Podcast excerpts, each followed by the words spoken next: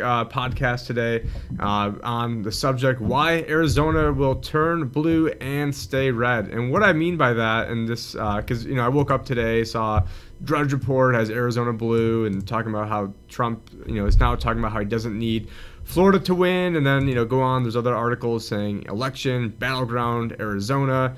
And then another one from The Hill saying, according to the Cook political report, is moving Arizona to lean Democrat in the Biden Trump race. And I want to give some context to this. Obviously, I do live in Arizona, so I think I've got, you know, some idea of the pulse of what's going on. And I accurately predicted Kyrsten Sinema winning in, um, I think it was 2018. Uh, not, not forgot when she ran, but anyways, that was a bigger prediction than even predicting Trump was going to win because you got this, you know, LGBTQ, you know, radical left uh, senator who is now, you know, tried to move to the middle to try to trick people. Uh, I believe she also ran underneath the Green Party back in the uh, the 90s and uh, early 2000s. But she's somebody you definitely don't want to underestimate. I believe she's also an Ironman triathlete like myself, which means that you know she is able to go through, uh, you know, endure a lot of hard times. And I'm just trying to see if we are live on on YouTube right now. There are you know, always jacking with everything we're doing. But cool, it does look like we are live. and We've got one watching. It's, it's probably me. But anyways, what I wanted to do and talk about with uh, Arizona going blue and give some context to this. So back in the 2018 Senate race, what you had was you had Dr. Kelli Ward, and then you also had who is you know hardcore Trumper, and then you had who jumped into the race at 80, you know, in this mid 80s or late 80s at the time was uh, Sheriff Joe. Now, what ended up going on with that is Sheriff Joe decided that he would, uh, you know, when he got into the race, basically split the pro-Trump vote. So you had, you know, what would, you know, obviously, you know, we can, you know, split hairs and you know whether or not you should vote or not vote and all these other things. But anyways, I'm just giving you the context of what happened. So in that race, you had the two more hardcore, you know, uh, say you know conservatives, Trump people were uh, you know, basically split the vote, which then let the Rhino, uh, who I call McFlake, because she's a combination of John McCain and Jeff Flake.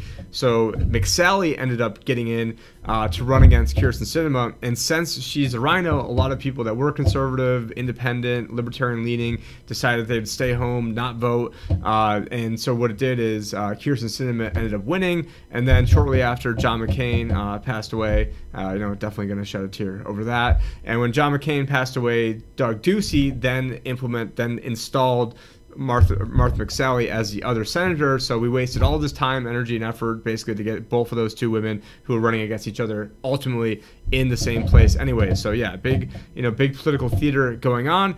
So now, fast forward two years later, and you know the Senate seat is back up for reelection, John McCain's seat, and of course, since Martha McSally is now the incumbent, even though she didn't win, she's going up against Mark Kelly. And how are you going to one up, you know, a person that is a you know an Air Force fighter pilot? I think she was Air Force. Anyway, she was a fighter pilot, and then so now what they did is they got Mark Kelly, who was an astronaut, because that's how you one up a fighter pilot is you get a one, is you get an astronaut who is married to gun grabber Gabby Giffords. And so, since McSally is a rhino, I believe a lot of other actual conservative people are not going to go vote for her and certainly not going to be super enthused about voting for her.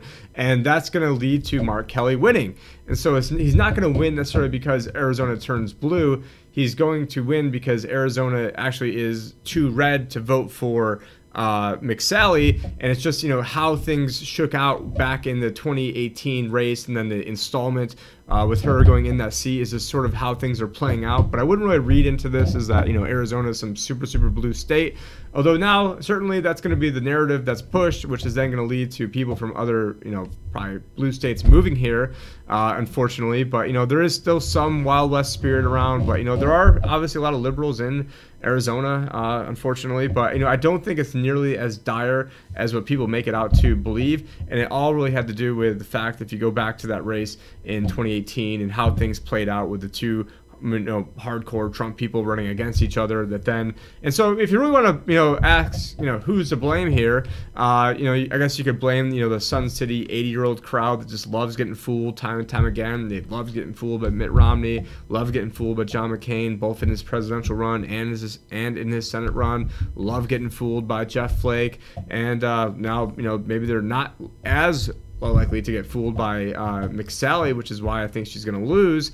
Um, but it's just so frustrating, you know, being able to see this happen time and time again. Uh, I, my money would definitely be on Mark Kelly in terms of who is going to end up, you know, winning this race. But either way, the people in Arizona uh, are going to end up losers, uh, no matter which one of these people wins, because they're both terrible. But I wouldn't make it out to be like the whole state has turned blue. It's just, you know, the dynamics of how that 2018 race turned out is now leading to what's going on in 2020. And also, you know, Doug Ducey rightfully so, getting attacked from the right also obviously getting attacked from the left.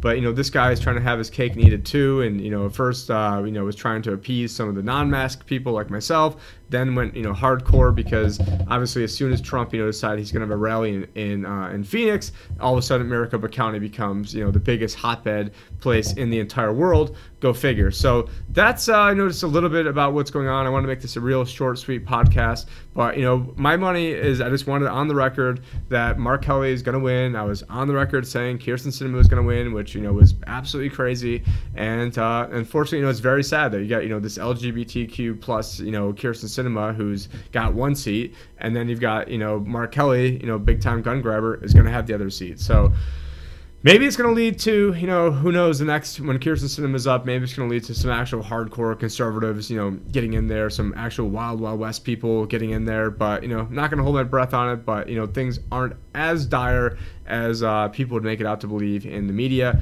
Go figure. But again, you know, where we're getting this information from is, uh, you know, The Hill, uh, which was, you know, linked from the Drudge Report today, which also has turned blue. You know, I, I, and I'm sure I'm going to get that, you know, in the comments. And then also a National Review article where it's saying Arizona is a battleground. But just want to be on the record. To keep this short and sweet. I'm hoping to be at the Red Pill Expo in uh, October 10th and 11th at Jekyll Island. Uh, if you guys don't know who G. Edward Griffin is, definitely check out his book Creature from Jekyll Island. That conference is going to be held on Jekyll Island. He's 89. How who knows how many more of these he'll have? And then we'll also have uh, you know John Stice and I will, luckily enough, uh, gracious enough, he's gonna be we're gonna be interviewing uh, the man himself. Edward Griffin, this Saturday. So look forward to that. Thank you for all the support. Make sure to follow me on uh, flote.app forward slash the Liberty Advisor and also on LBRY uh, and that's lbry.tv forward slash at the Liberty Advisor. But anyways, thank you guys so much, and also remember to subscribe to the podcast, uh, which is you know pretty much found in any uh, all your favorite podcast apps, or probably probably most of them. Not sure if it's on all of them, but anyways, that's a great way to listen to the show as opposed to watching it, and also being notified when we have new episodes because you can't always rely on YouTube to let you know what's uh, going on. Anyways, thank you guys for listening, and I'll talk to you later.